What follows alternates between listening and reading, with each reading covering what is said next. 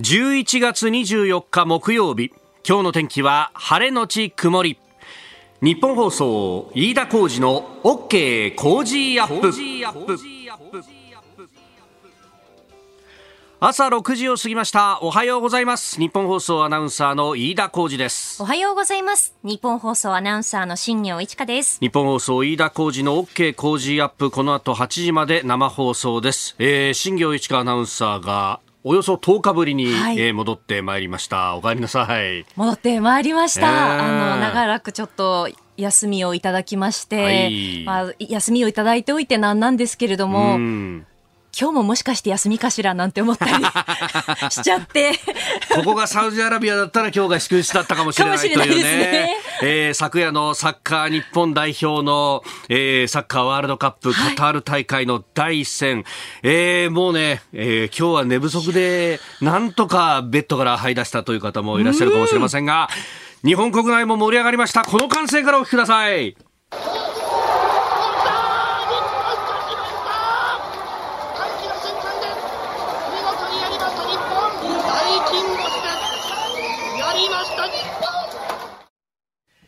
えー、ワールドカップ日本代表がドイツ相手に勝ったという瞬間のパブリックビューイングのね、えー、大歓声をまずはお聞きいただきました。取材をしていた日本放送大泉健太アナウンサーも、もう声が裏返るという感じで、えー、あまりにも感類という感じでね、ほとんどその後は日本語になってなかったぞというようなね、感じでありましたが、さあ、その興奮、現地にいる記者の方はどう試合を見たんでしょうか。えー、現地カタールで取材中、スポーツライターの飯尾敦さんと電話がつながっています。現地は夜中12時過ぎです。飯尾さんよろしくお願いします。よろしくお願いします。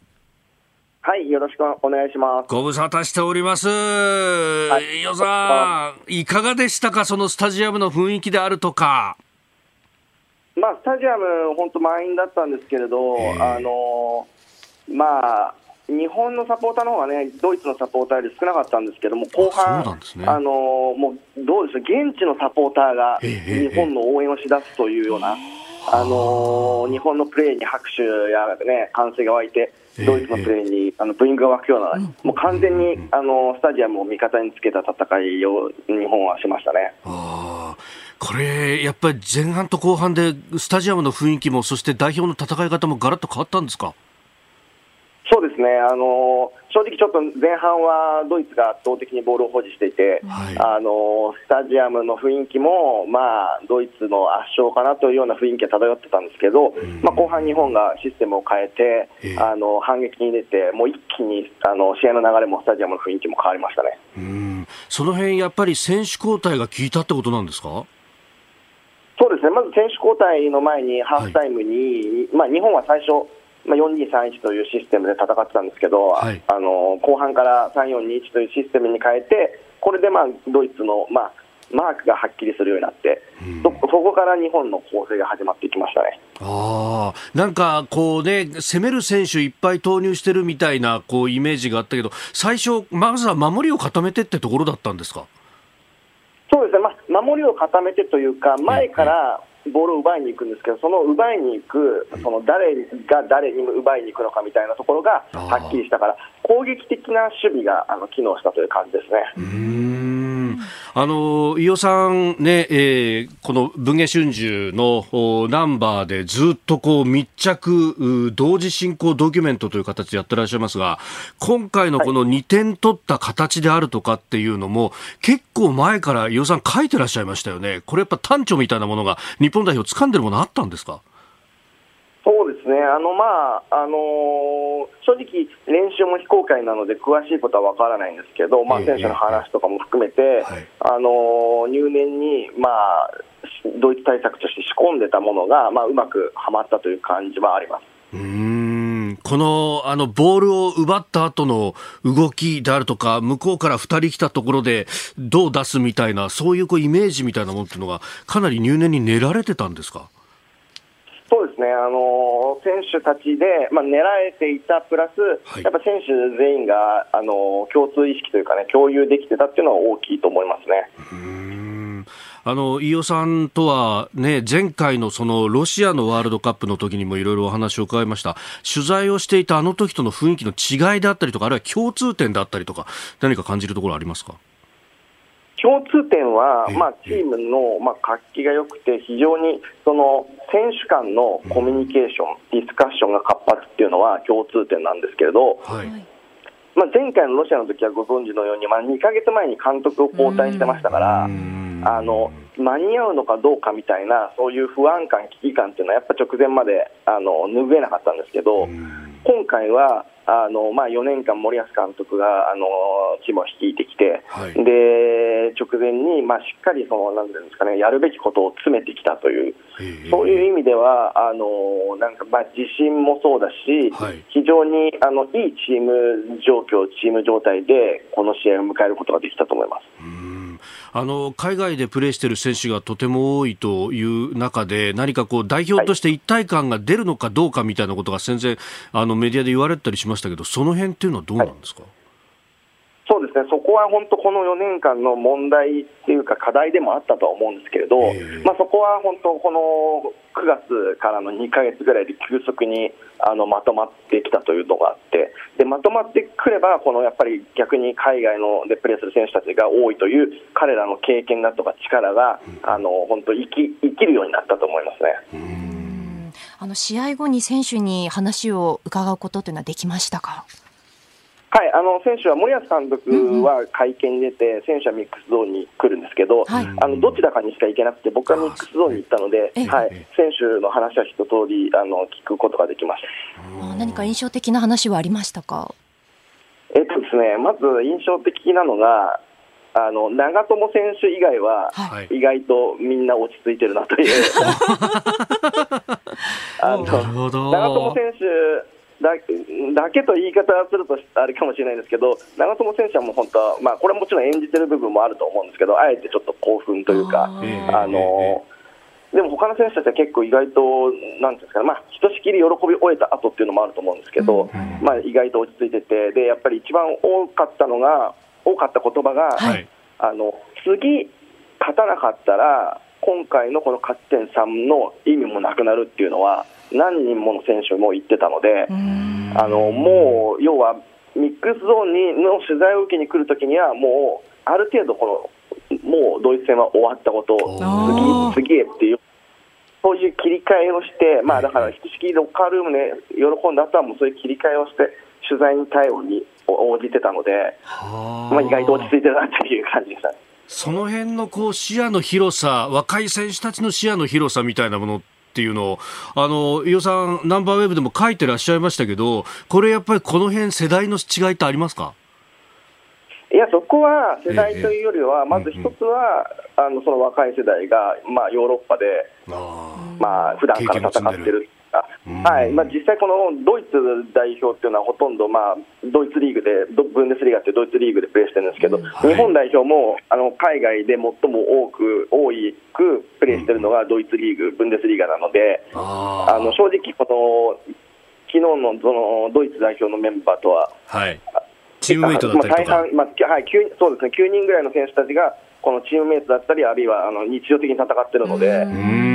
もうなんか同じ目線といいますかね、あの気遅れしないというか、名前負けしないというか、そういうようなあの時代になってきてるということですね。さあ次はあ27日日曜日、日本時間では夜7時からのコスタリカ戦ということになりますが、はい、この展望、まあ、先ほどね、えー、落としちゃいけない試合っていうふうに、あのおっしゃってましたけれども、どういうことになっていきそうですか？おそらく森保監督はこのドイツ戦からメンバーをかなりガラッと変えてくると思います。あの今までのワールドカップって中4日で進んでたんですけど、今回、中3日で進むんですね、中3日っていうのは結構、あのこの試合感覚としては結構厳しくて、でしかもこの、まあ、今回のドイツ戦でかなりまあ、視力を使い果たしたというかね、はい、スタメンの選手たちはかなり疲労困憊だと思いますので、で今の日本代表っていうのは、あのまあ、誰が出ても、その実力が落ちないというか、森保監督はまあそういうチームを作ってきたので、あのもちろんあの鎌田だとか遠藤航だとか、はい、あの替えを利かない選手もいるんですけれど、でもそこも思い切ってチームあのガラッと変えてくると思います。うん結構あの直前、怪我が心配された選手も多かったし、足がつるみたいなシーンも結構ありましたけれども、その辺、はい、怪我人とか、そういう部分っていうのは、故障者とかっていうのはどうですか？今のところ、それほどあの重いあの、絶対に出られないという怪我人はいないと思うんですけど、えー、もうもちろん細かい怪我はたくさんしてると思いますし、まあ、そういう意味でも、そういう選手をあの1試合休ませるとか、そういうことも想定してチームを作ってきたので、まあ、そこはもう本当、この11人じゃなきゃ戦えないというわけではないので、あのそういうところも含めて変えてくるんじゃないかと。なるほど。伊予さん、明日はちなみにどちらに取材行かれるんですか？明日はあの、あの日本代表の練習に行くので、ちょっとあのワールドカップはの試合はお休みで、ちょっと代表の練習の方に行きますなるほど、いやあのまたぜひいろいろ教えていただければと思いますし、記事も楽しみに待っておりますんで。はいよろしくお願いします。はい、すいません。夜遅くに現地、ありがとうございました。ありがとうございました。ありがとうございました。えー、カタールで取材中スポーツライター飯尾敦さんとつなぎました。いや飯尾さんも冷静っていうね。そうですね。あ、えー、やっぱ代表のメンバーたちは我々が思っているのとは全く違くてドイツ相手だって言ってもいやあいつらはいつも一緒にやってるからさぐらいの感じで来てたっていうのはね、え。ー、いや本当に、本当にですね、えー、にわかもにわかというところで、え、えー、ミーハーもいいところなんですけれども、まあ、あのー、日本代表ね、次は27日の夜からということですし、はい、まあ、そうすると28日の月曜日の放送であるとか、ね、えー、また、洋さんにもいろいろお話を伺っていこうというふうに思います。はい、えー、ワールドカップ、日本対ドイツの試合について、現地カタールで取材中、スポーツライター、岩津さんとつなぎました。6時34分になったところです。この時間からコメンテーターの方々ご登場です。えー、今朝は上智大学教授で政治学者前島和弘さんにお越しいただきました。おはようございます。おはようございます。どうぞよろしくお願いいたします。えー、まず簡単ではございますがプロフィールご紹介いたします。上智大学外国語学部英語学科のご卒業後ジョージタウン大学大学院政治学部修士課程修了。メリーランド大学大学院政治学部博士課程を修了、えー、アメリカ学会の会長なども務められていて現在は上智大学の教授でいらっしゃいます。さあまずはアメリカの中間選挙についてというところなんですが、うん、なんか事前に言われていた共和党圧勝っていうところからからはちょっと違う結果になったように見えますが、うん、これ8月ぐらいの世論調査の結果と同じぐらいですね。で、これどういうことかというと、8月ぐらいだと、6月に例の最高裁の妊娠中絶の、はい、えー、これは州が決めていいんだ、禁止を決めていいんだって判決が出て、うん、民主党がこう盛り上げていたんで、あの、なんとかしないといけないってこうなったわけですが、はい、そこに戻った感じですね。どこがトリガーだったかっていうと、今日後半で多分出てくると思ったトランプさんで、えー、トランプさんっていうのはその最高裁の判事を任命した人たちなので、やっぱりあの民主党側が危機感を強めたという形です。まあ、とはいえ、はい、えっ、と、中間、あの、中間選挙、中間選挙って大体あの、大統領の政党が議席を減らすことなんですが、はいえまあ、下院はやはりそうだったんですね。最終的に共和党がプラス10ちょっとですので、そして多数派になったので、これまでと同じと、はい、これまでの中間選挙と同じように、なかなか今後は、えー、バイデン政権、政権運営難しいなっていうふうに見えますよね。はい、これ、下院が共和党になった、そうすると、どんなところがやりづらくなるんですか、えーと、基本的にあの大統アメリカって日本よりもねじれやすくて、大統領の政党、上下両院の多数派党が一つでも低いかったらねじれなので、ねじれ議会というか、ねじれ政府なんですね、デバイデッドガバメントって言葉がありますが、ですので、簡単にねじれる、昔はねじれても妥協ができたから、はい、えー、80年代ぐらい、まあ、なんか票の貸し借りとかいろいろあって、全然問題なかったんですが、最近は、はい、共和党と民主党、非常にはっきり分かる分極化、分断があって、うん、さらに、えー、今回もまさにそうなんですが、大接戦ですよね。上院はまあ50対50回、えー、これぐらいですから、まあ、はい、今50対49ですけど、えー、ジョージアの結果次第だと、えー、そうですね、はい、えー、そう考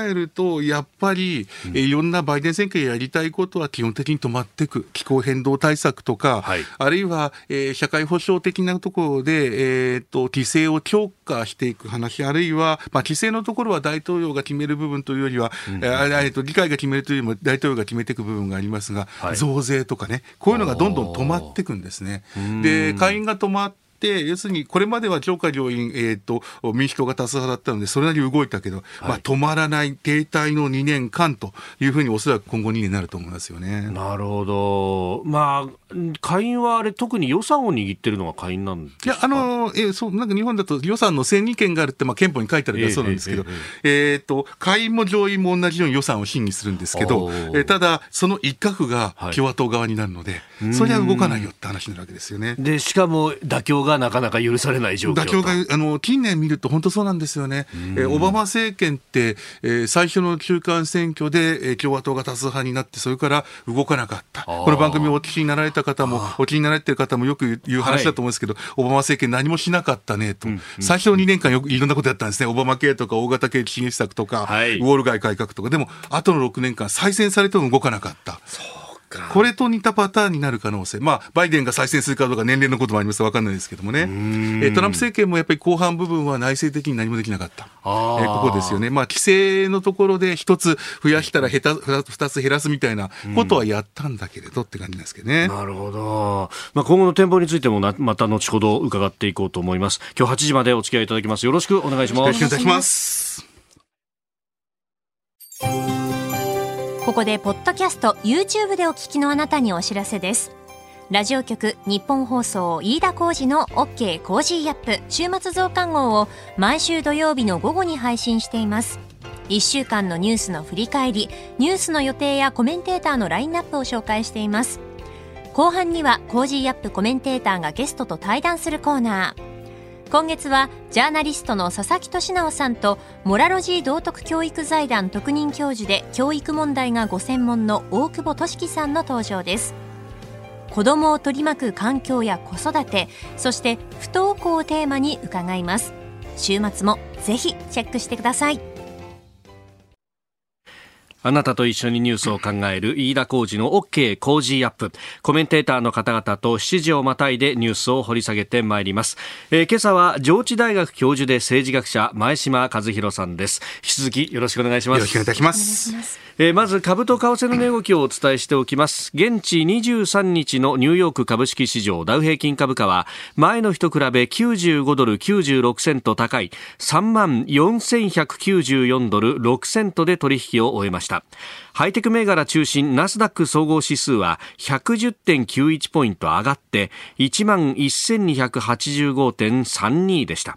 一方円相場ですが1ドル139円50銭付近で取引されております。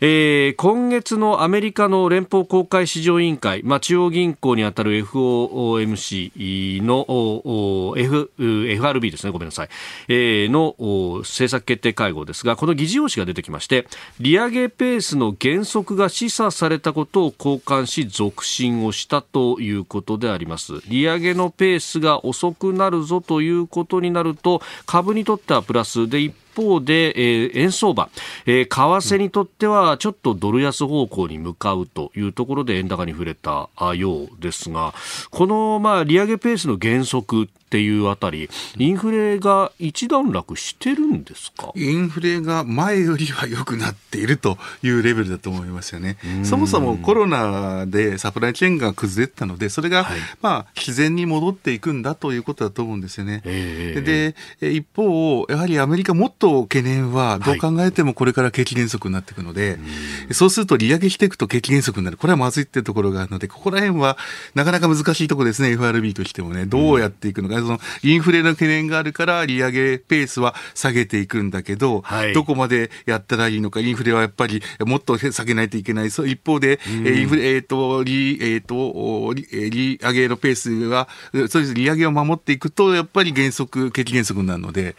ここら辺のバランスですよね。景気を、だブレーキをどこまで踏んだらいいのかみたいなところで、車止まっちゃいけないし、車止まっちゃいけないし、かといって暴走してもいけないしそうですね。ただ、景気減速はちょっと長くかかる可能性ってみんな言ってますものね。あの、えっ、ー、と、私はエコノミストじゃないけれども、政治が絡みでみんな言ってますよね。だから2024年選挙を見て、今後景気減速してくるからどうなるだろうねっていう話を、えっ、ー、と、民主党側かなよく言ってますよね。逆に共和党側だったら、要するにあの、バイデン政権だから今、えっ、ー、と、今度は共和党側にとってプラスっていう見る人もいますよね。あの共和党側の人と話すと、いや、これで景気悪くなるから、今後っていう、うんうん、今後はむしろプラスだみたいなことを見てる人もいますね。なるほど。景気が悪くなれば現政権叩きというような、それこそね、あの、かつてクリントンさんがパパブッシュ2期目で争った時に、うん。うん、いや、すべては経済なんだと。そうなんですね。うん、で、中間選挙って微妙あの、大統領選挙ってまさにその、え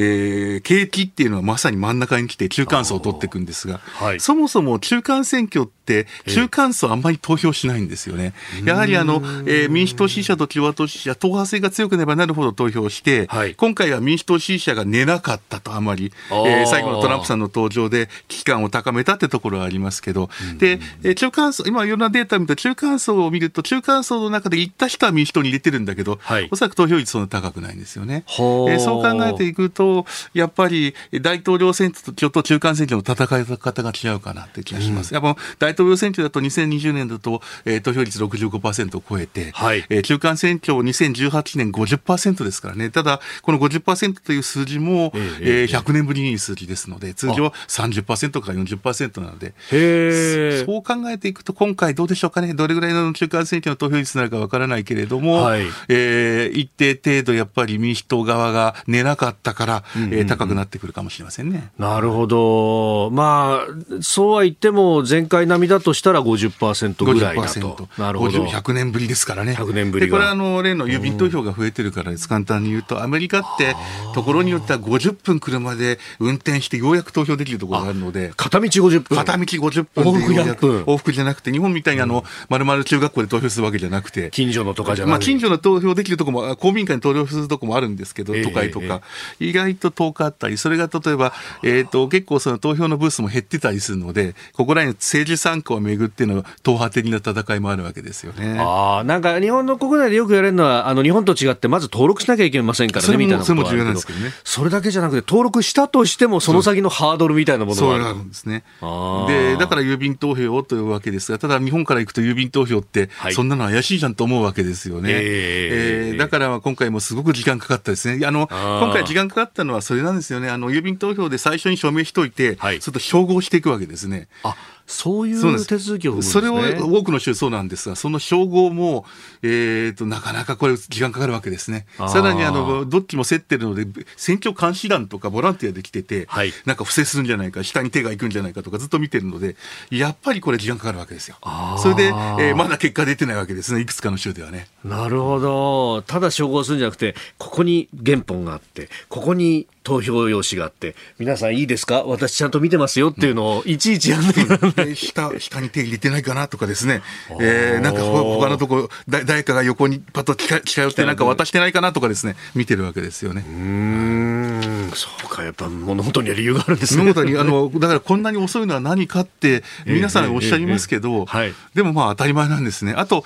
もう一つ、そもそも1月から議会スタートなので、はい、急がなくてもいいんですよね。あ、そっか、議会のスタートは1月、はい、なるほど。だから、あと2か月あるぞと。そうそう、まだ全然問題ないっていう。だから、だけど日本からしたら、はい、なんだこの大混乱はに見えるわけですよね。確かにそうですよね。まあ日本の場合はもう翌日にはね、すべ、ね、て固まってきてっていうところですもんね。アメリカも前はそうだったんですよね。郵便投票とかなかったから、少なかったから。今はもう圧倒的にその投票所の問題とかもあったので、はい、えー、まあ選挙参加の一部として認められていますけどもね。うん。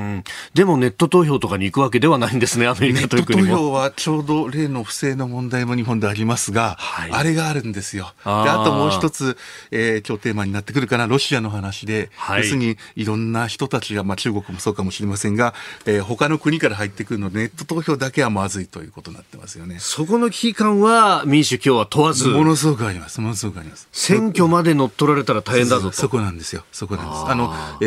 ー、そのあたり、今の、昔、あの、2000年選挙って、あの、なんていうのかな、旧式のレバー引きでボットンと押すとポコンと穴が開くやつだったんで、大、大、えっ、ー、と、例の、えっ、ー、と、ブッシュとゴアの時大混乱になりました。フロリダで537票を争う戦い。これ一体どっちの穴だみたいなことになったりとか、ね、どっちが強く打ってるか打ってないかとか、そういうのがポイントで、これは OK みたいになったわけですが、そのまさに選挙監視団がいろいろ大変だったんですが、今、それの反省で電子、電子タッチパネルなんですよ。多くのところが。だから余余計、はい、どっかにハッキングされてる可能性あるわけですね。なるほど。それが、あの、様々な不正があるんじゃないかとみんな思っちゃうわけですよね。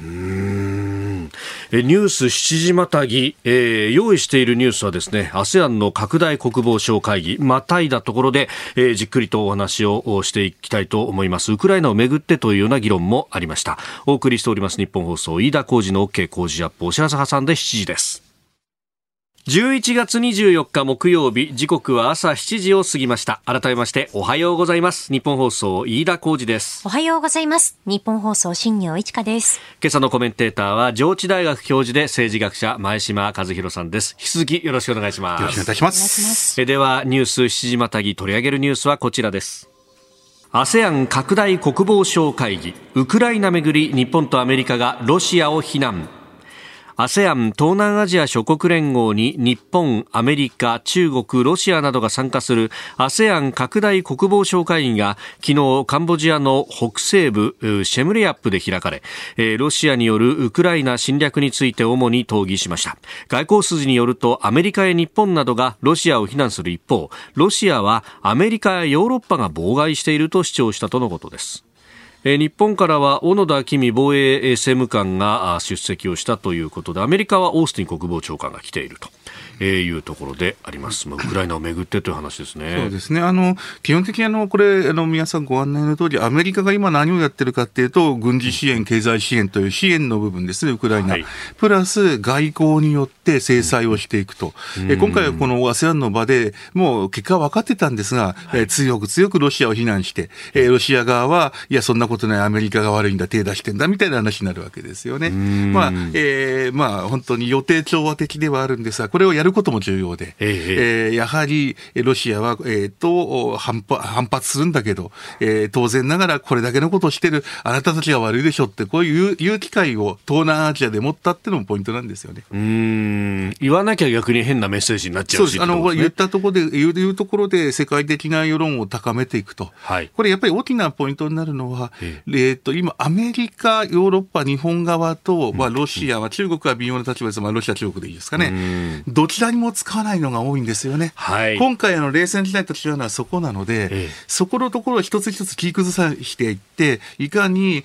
えーと、日本側、アメリカ側、ヨーロッパ側にこうプラスにしないといけないので、その切り崩しもあるので、アジア、うん、そしてアフリカでの会議ってとっても重要なわけですよね。まあ、国連もそうですけどね、特にアフリカあたりがね、なんとなく、えー、どっちつかずにした方が中国にも助けてくれるかなって感じなんですよね。うん、で先ほどねあの中間選挙の話もありましたけど、はい、これで議会のこう、ねえー、体制が変わってくる、はい、共和党が下院を取った、はい、これがそのウクライナへの支援に対して何か影響ありますか、うん、これ、よくね、あの例のマッカーシーさんっていうのが共和党の新しい、新しいというか、共和党のリーダーなんですが、下院議長にペロシさんに代わってなるという予定なんですけれども、マッカーシーさんが選挙の最後の方で、新興メディアのところで、はい、えー、ウクライナには白紙の小日程を出さないぞと、こう言ったんですね。で、これが、えー、ちょっと一人歩きしているところがあって、あの、はい、コンテキストとしては、バイデン政権はインフレ、あの、様々なところで大盤振る舞いしてるからインフレになっちゃった。だからとんでもないんだってコンテキストで言ってるんですけど、で新興メディアなのでさら、さらに問わないんですよね。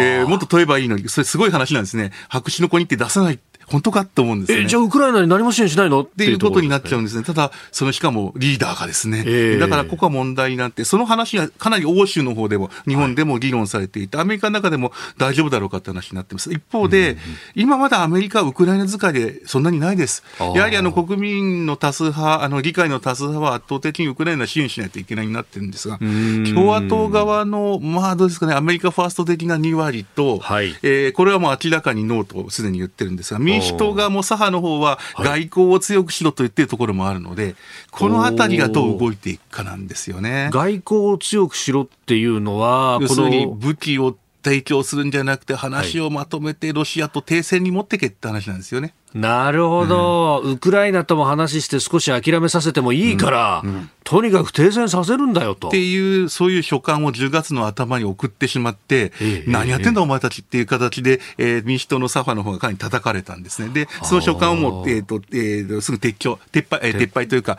なかったことにしてくださいになっちゃったんですけどね。で、でという形で、まあ、民主党側は、えー、とりあえずは分断してないけれども、割れてないけど割れてる、でもなんとなく中に割れてるように見えるわけですね。そういうこと本当に送っちゃったんだって形でですね。ちょっとそういうこう気配を感じるというか。で、共和党側もアメリカファーストがいる。そうするとこれが長くなってきて、はい、清掃の具になる中で、はい、さてどうなってくるかなんですよね。おまああのね、共和党のその、まあ、アメリカファースト側の方と、はい、そのまあ、民主党のある意味こうかなり左派的な人たち、はい、あの同床異夢ではあるけれども結果は同じみたいなところで、はい、そこが手を結ぶみたいな可能性ってあるんですか？なかなか難しいんだけどなんとなくイラク戦争といいますか、テロとの戦いの最後の放送だったですよね。言ってないですけどね、そうはっきりは言ってないけど、サンダースが言ってたことと、トランプが言ってたことは、はい、えっ、ー、と、イラク戦争は間違いだった、えー、とか、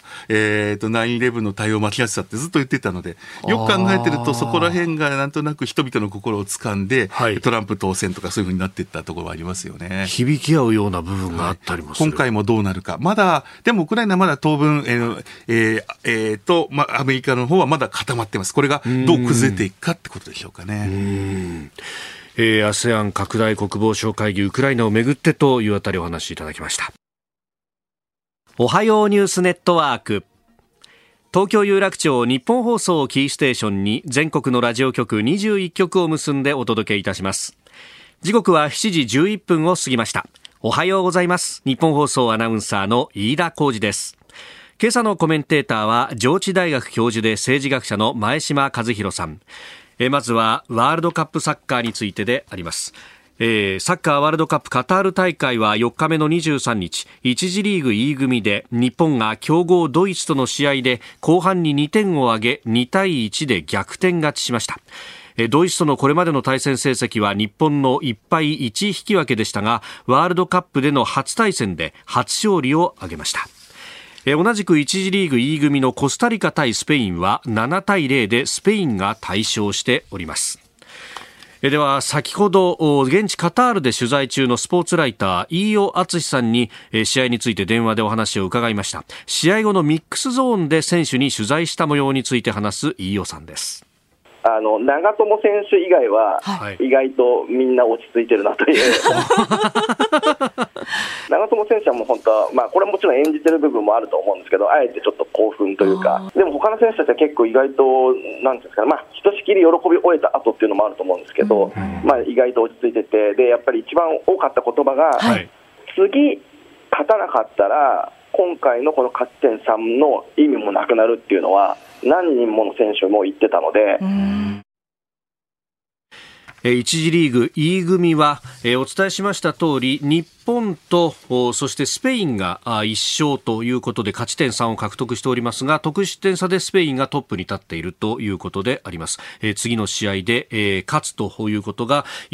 の1次リーグ突破の、まあ、る意味大きな条件になるということで選手たちもねそれをもう意識していると。いやこれね、あの今日は寝不足で朝を迎えたって方も多いかもしれませんけれども。なんかやっぱりぱりなんだかんだ言って日本代表の試合があると、ちょっと注目しちゃうってところ、ね、そうですね、私も実はあの結構、えっとえー、原稿を書きながら見てたんですけど、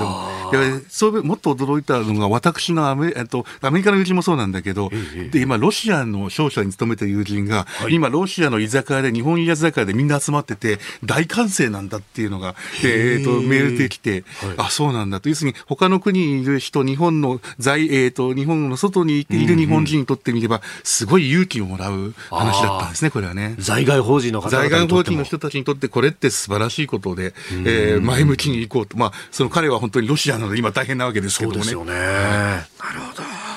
さあ、では取り上げるニュース、こちらのニュースです。日本が依存する中東原油の現状と今後の石油価格。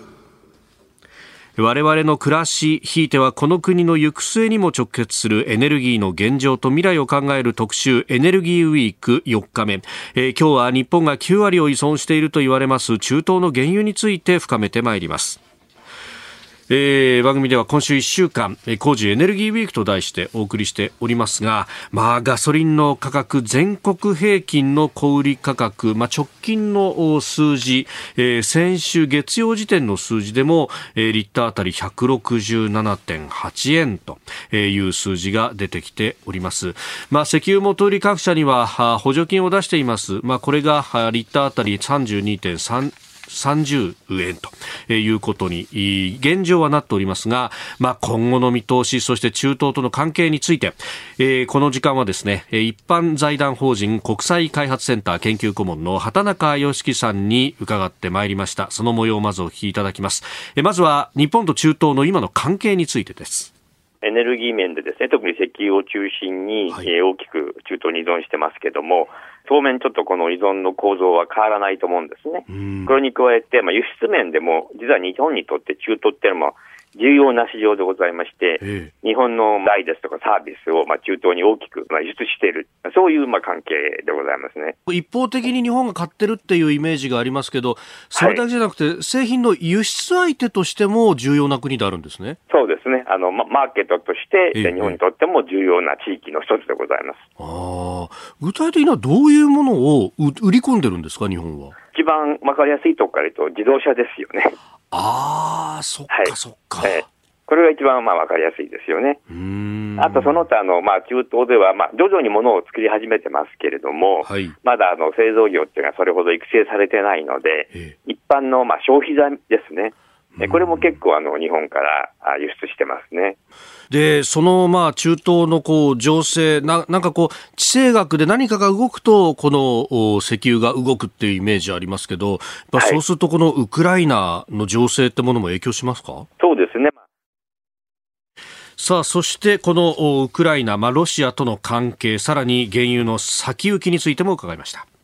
ウクライナ情勢に伴って、ロシアがですね、はい、あの石油の輸出をこう抑制してるんですよね。それがその OPEC とともに動き始めてるので、はい、需給関係から言うと、世界の需要が、まあ、経済が回復してきて伸びる中で、供給が抑えられてますから、今、あの、1バーレルあたり、だいたい85ドル前後ぐらいで、まあ、高めで推移してますよね。はい。そのため日本でも、まあ、11月中旬ぐらいでしょうか、あの、ガソリン価格、1リットルあたり日本全体平均だと163円ぐらいですかね。ということで、今の水準を、まあ、多分中心として、上に行く可能性はあると思うんですけども、当面、こう下がってくる可能性というのは極めて低いと思いますね。やっぱりそれは生産の調整等々もあって、価格は維持したいっていうところですか？世界経済回復して石油需要が高まってるんですけども、はい、OPEC がやっぱりこの高い水準を保ってですね、自分たちの収入も増やしたいということで、増産を見送ってますよね。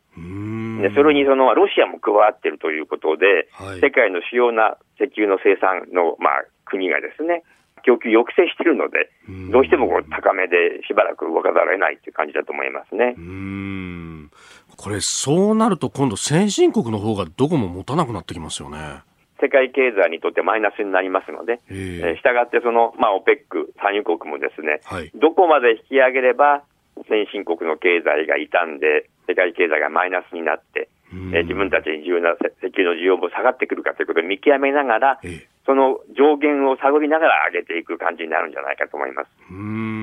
過去十数年振り返ってみても、実は2008年の8月、182円までいってるんですよね。リットルあたりでね、1リットルあたりで。えー、はいで、その後下がってきて、一番下がったところでも大体110円ぐらいなんですよね。で、今、あの、160、全国平均で3円ぐらいですからね。はい、えー、まだまだ、あの、上がる余地はあると思います。はい。あとはその中東全体として、そのロシアとの関係って、今、このウクライナの情勢になってきてますけれども、これはどうですか、はい、あの中東とロシアというのは、はい、お互いに石油を産出する産油国ということで、えー、共通の利益を持っているという面があると同時に、え中東から見ると、やはりロシアというのは、旧共産主義国家であって、はい、民主主義国家ではないということなので、えー、えー、エネルギー面ではなく政治面ではですね、はい、非常に不安視しているんですよね。したがって、あの、まあ、非常に相入れない面と、えー、共通する面とが混在をしている、非常に複雑な関係にあると言っていいと思いますね。うん間合いの取り方も、じゃあ、完全に支持するとか支持しないとかじゃなくて、はい、ある意味、トピックトピックで是々非みたいになっていくわけですそうですね、半身で、まあ、構えてるっていうのが、まあ、中途産油国の対ロシア姿勢だと思いますね。前にも行けるし、後ろにも下がれるしという。全体の情勢をお話しいただきました。で、その中で、こう、今後の見通しなんですけれども、まずその、はい、ガソリン価格だとか、石油価格だとか、どのぐらい続きますか、これ？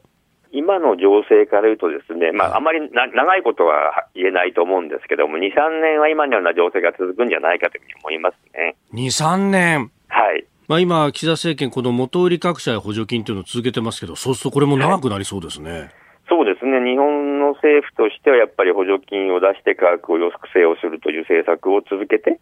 消費者のへの影響をできるだけ小さくし続けなければ、日本政府に対する不満が高まりますので、その政策は続けざるを得ないと思いますね。一般財団法人国際開発センター研究顧問畑中良樹さんへの電話取材の模様をお聞きいただきました。原油に3年は先高感ってこれ痛いですね。痛いですね。でこれこうだと思うんですよね。だからアメリカのシェールガスシェールオイルをバンバン掘ればいいと。こんなみんな皆さんこう思われるわけですが、はい、ただあのこれも民間企業がやってる話でよく考えているとあのパンデミックの最初の時、はい、あれだけ原油安かったのでなかなかその体制になってないんですね。その後サプライチェーンが混乱しているのでなかなか増産はしてるんだけど追いついていかない。はい、あと、バイデン政権も微妙です。ええー、民主党の支持者の中には、えっ、ー、と、環境問題をやっぱり指摘する人がいる。一方で、例えばペンシルバニア、今回の中間選挙もそれが大きなポイントだったんですけども、はい、えー、シェールガスどんどん掘っていけっていう民主党支持者もいますので、このあたりのバランスを取りながらあんまり言えないと。うそうすると、戦略備蓄を放棄放棄させたり、はい、あるいは、えー、サウジに増産お願いよっていうようなことになっていく。えー、なんかいろんなことやってるんですが、まだ今、えーけえー、と結果に結びついてない、こんなふうにも見えますよね。なるほど、サウジには増産をお願いしたのに、むしろ減産してきたみたいな、そうですね、怒り浸透みたいですねあれは怒り浸透だったわけですよね。ただ、あんまり本当に怒ると、サウジを本当に止めちゃうので、はい、えー、そこら辺は微妙に怒ったけど、それ以上のことしてないんですよね。ああ、その辺が、やっぱりバイデンさんもなかなか痛いところなんですね。そうですね。議会の方で制裁をやるぞって言ったけど、やってないんですよ、まだ。おお。えー、この時間、前島和弘さんとお送りしました。日本総動機の方、この後前島さんにお付き合いいただきます。お送りしております OK 工事アップ。今朝のコメンテーターは上智大学教授で政治学者前島和弘さんです。引き続きよろしくお願いします。よろしくお願いします。えー、続いて教えてニュースキーワードです。質問権。世界平和統一家庭連合旧統一協会をめぐって文部科学省が初めて質問権を行使した文書と厚生労働省と東京都が送った養子縁組についての質問書。を世界平和統一家庭連合が昨日受け取ったことが分かりました。その上で誠心誠意回答に努めさせていただきたいとコメントしております。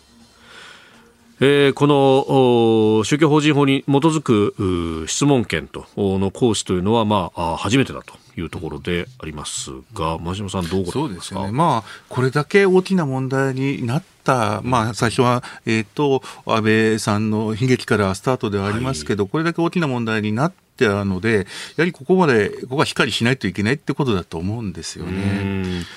まあ、このね、宗教団体に対しての規制であるとかというところ、さまざま海外の事例も参照されます。はい、まあ、フランスのライステと呼ばれるようなね、はい、ものであるとか、あるいは、その、アメリカも結構ね、その宗教と政治っていうのは、はい、まあ、大統領選だとかの時にもい。ろいろ言われますけれども、その辺の関係ってどうなんでしょう、まあ、アメリカの根本って、やっぱり、言論の自由と信仰の自由なんですよね。えっ、ー、と、欧州で、えー、ちょうど宗教的にには迫害された人たちがアメリカに来て、はい、ピューリタンでスタートってところがありますので、えー、国の宗教は作らないけど、ピューリタンなので、キリスト教なので、なんとなくみんなキリスト教からスタートしていって、ただ、えー、プロテスタントも様々なグループがあって、共存していくんだ。カトリック、えー、国教を作って、国の宗教を作って、カトリックがトップでも全然ないんだみたいな形で、むしろカトリックが後で入ってきて、はい、えー、民間の、なんていうかな、庶民の宗教として広がってたり、なんかちょっと欧州と違う、日本と違うところはございますよね。で、それであの、例の統一教会の話、よく私も聞かれます。あの、アメリカでどんな感じなのかと。えー、えー、これ多分日本との一番の違いは、えー、えー、日本の場合は、あの、例の、えー、と、霊感商法ですね、はい、あれが問題になっているわけですが、アメリカの場合、それがないんですよね。ないんですねややってないです。合同結婚式はやってるんですが、その意味で、ちょっと大丈夫だろうかっていうのはみんな言ってますけど、えー、ただ、霊感商法がない、えー、と、統一、旧統一教会というか、まあ、統一教会ですね、はい、は、そんなに、こう、人々に対する、なんていうかな、強烈な嫌悪じゃないんですよ。はあ、だからそういうこう例えば、まあ、はい、あの霊感商法であったりとか、あるいは今はその献金問題っていうのが言われますよね、はい、そういうような、例えば多額のノルマとか、そういうようなことが問題になること、アメリカではあんまりないんですね、えーと、もうそもそも人数が少ないんですよね、まあえー、一説によると50万、60万人しかいないと、50万、60万人ってどれぐらいかって、ちょっと印象がつ、はい、えーと、想像がつかないところかもしれませんけど、えーと、これ、多分あの共和党の最も支持母体というのは、基本的に福音派と言われる、えー、聖書を一軸信じている人たちですね、これ人口の20%から25%いると。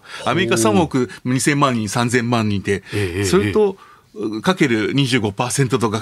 もう全然がたの比にならないという形ですのですので、えー、献金の話も、あの、やはり一部で、その、多額なお金を出せというのはあるのかもしれませんが、ただ、はい、多額なお金はやっぱり、その、壺とか、霊感商法とかかってますので、その部分がないので、えまあ、カルトなんだけれども、そのカルト性が極めて、日本ほど意識されていないって感じですよね。で最初、その、あの、文政明、ムン・ソンミョンさんもアメリカに移住して、はい。えー、そこで脱税で引っかかったわけですが、うん、逮捕されたりしてますけれども、アメリカを拠点としてるけど、その中でもそんなに大きくならなかったというところがあります。はい、もうえーと、一つ言えるところはあの、はい、えーと、こういうことだと思うんですね、宗教保守との、うん、えーと、なんていうのかな、えー、親和性結構あるんですよね。要するに熱心なキリスト教であってっていうところは、まあ、そんなにイメージ的に共和党としても悪くない。はい、だから、えー、統一教会とくっつくこと、例えば今 UPF にトランプさんが行って、えー、えー、ポペオさんが行って、ギングリキが行って、、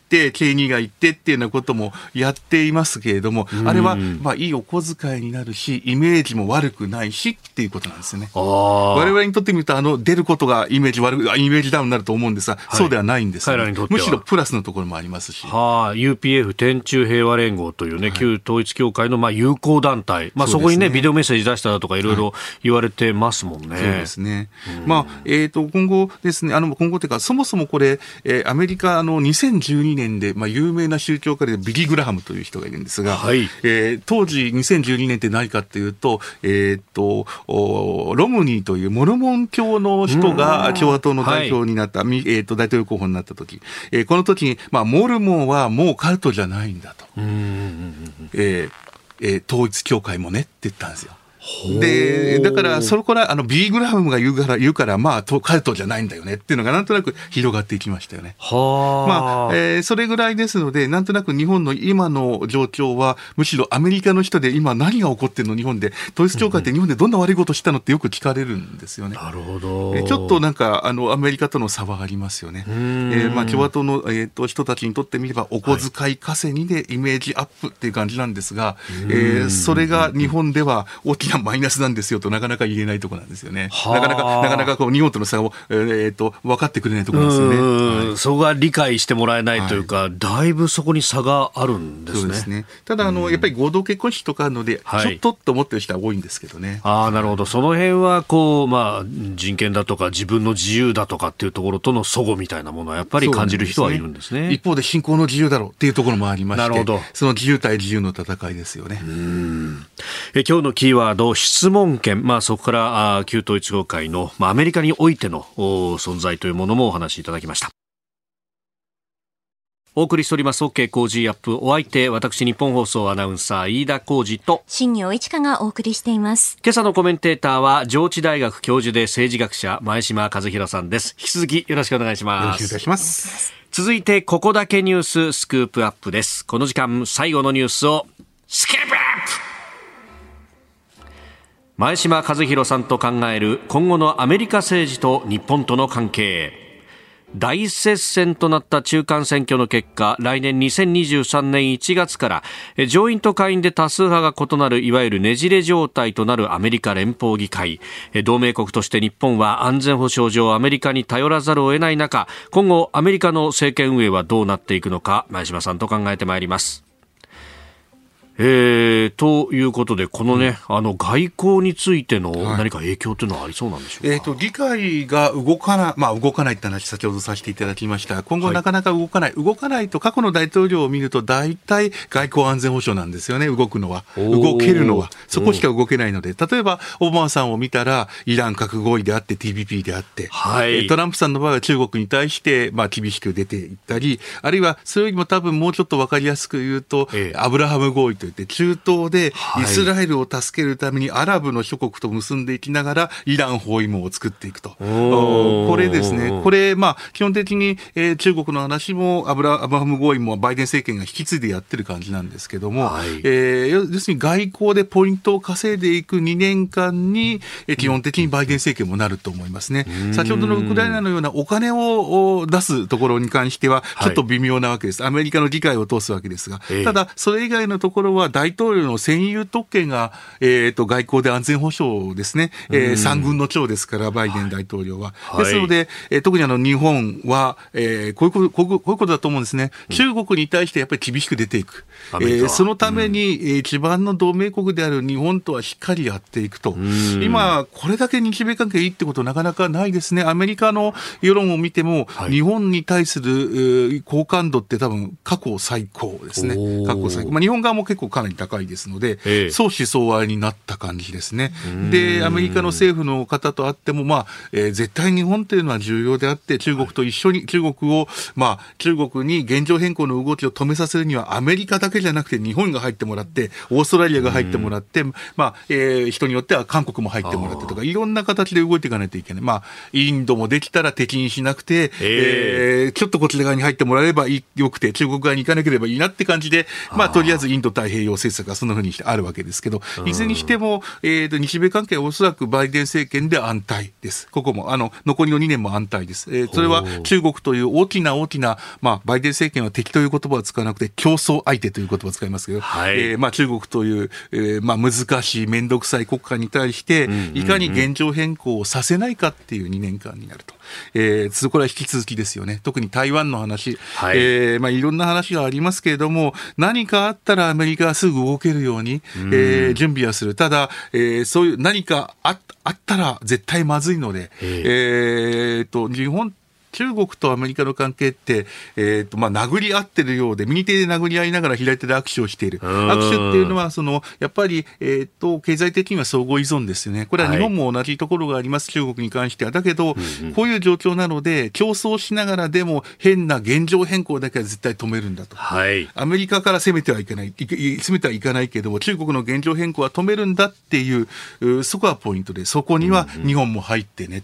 いろんな意味で協力して半導体のの同盟国の中でのサプライチェーンを作ってねとか、はい、えー、日本の軍事費、えー、日本の場合防衛費といいますが、防衛費。も、まあ、できる限り増強してくれっていうのがアメリカの狙いですよね。これ、そこの、ね、中国の現状変更、まあ、台湾海峡の話がクローズアップされますが、はい、そこで2024年という数字が出てきてます。はい、あの台湾では、えー、1月に総統選があり、そしてアメリカは大統領選がそうですね、もうすでにトランプさんが俺が出るとも言ってしまった、ね、あれですね、あれがありますので、もうスタートしている感じですよね。そこであの、まあ、質問も来てるんですが、これ、メールで名前ないんですが、えー、バイデンさん、大統領選出られるんでしょうか、仮に再選して大統領に就いたり、任期満了の時86歳ぐらいって、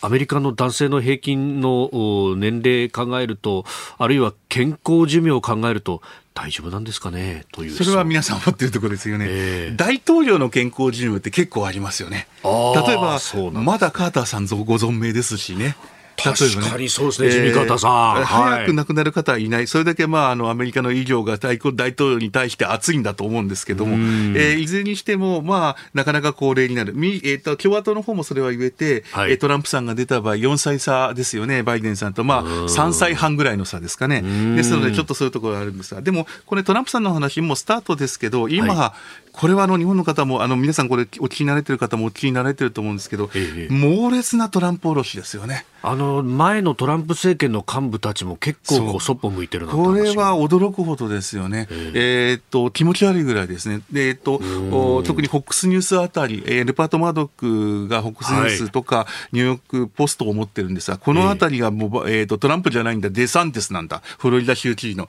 若い方なんだ、若い方にかけろという、えー、っと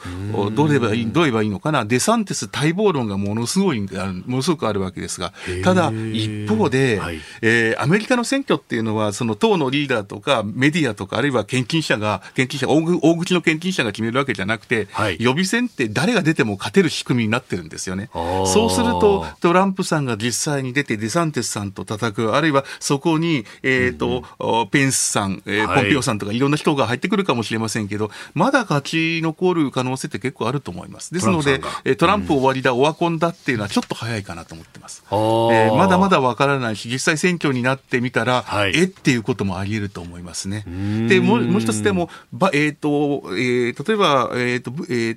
と、デサンティスさんが出てきて若くなってくると、はい、民主党側も今のご質問にあったんですが、いや、バイデンさんじゃなくて若い方と、まあ、ハリスさんだったり、ブーティジェさんだったり、でも、なかなか政権の中にいる2人もそんなにまだプレゼンスがある感じじゃないので、えー、ニューサム、カリフォルニア州の州知事とか、はい、いろんな声は上がってるんですが、まだまだ見えないところですね。ああ、やっぱそこはあと2年というのは、もう一気にいろいろなことが変わる可能性もそうですね、来年の春ぐらいに大体候補が出て、はい、えー、夏ぐらいからどうですかね、共和党側は、えー、討論会でしょうかね。そうすると、あと1年ぐらい経っていくと、もう脱落者って、まあ、選挙始まってないのに、えー、24年でないのに脱落者が数人出てくる、そんな感じになってくるので、えー、まあ、夏以降はもう選挙戦モード、ただまだまだわからない、各候補の成長を見ると、特にブーテ、えー、特にあの民主党側、ハリスとかブーテジェ共和党側はデサンティスですね、はい、そんな戦いになりながら、大御所2人、トランプ、バイデンがどうなるか、こういうふうに見ていく感じだと思いますよね。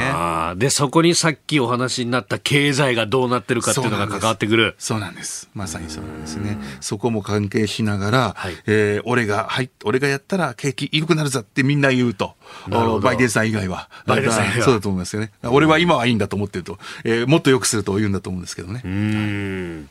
えー、アメリカ政治、そして、えー、今後、日本との関係、外交というところもお話しいただきました。このコーナー含めて、ラジコタイムフリー、ポッドキャスト、YouTube でも配信していきます。番組ホームページご覧ください。あなたと一緒に作る朝のニュース番組、飯田浩二の OK コージーアップ。日本放送の放送エリア外でお聞きのあなた、そして海外でお聞きのあなた、今朝もポッドキャスト YouTube でご愛聴いただきましてありがとうございました。飯田浩二の OK コージーアップ。東京有楽町日本放送で月曜日から金曜日朝6時から8時まで生放送でお送りしています。番組ホームページでは登場いただくコメンテーターのラインナップや放送内容の原稿化された記事など情報盛りだくさんです。また公式ツイッターでは平日は毎日最新情報を配信中。ぜひチェックしてみてください。そしてもう一つ飯田浩司アナウンサーが「夕刊フジ」で毎週火曜日に連載中。飯田浩二の「そこまで言うか」こちらもぜひご覧になってください。忙しい朝そして移動中ニュースを少し深く知りたい時。ぜひ AM、FM、ラジコはもちろん日本放送のポッドキャスト YouTube でお楽しみください。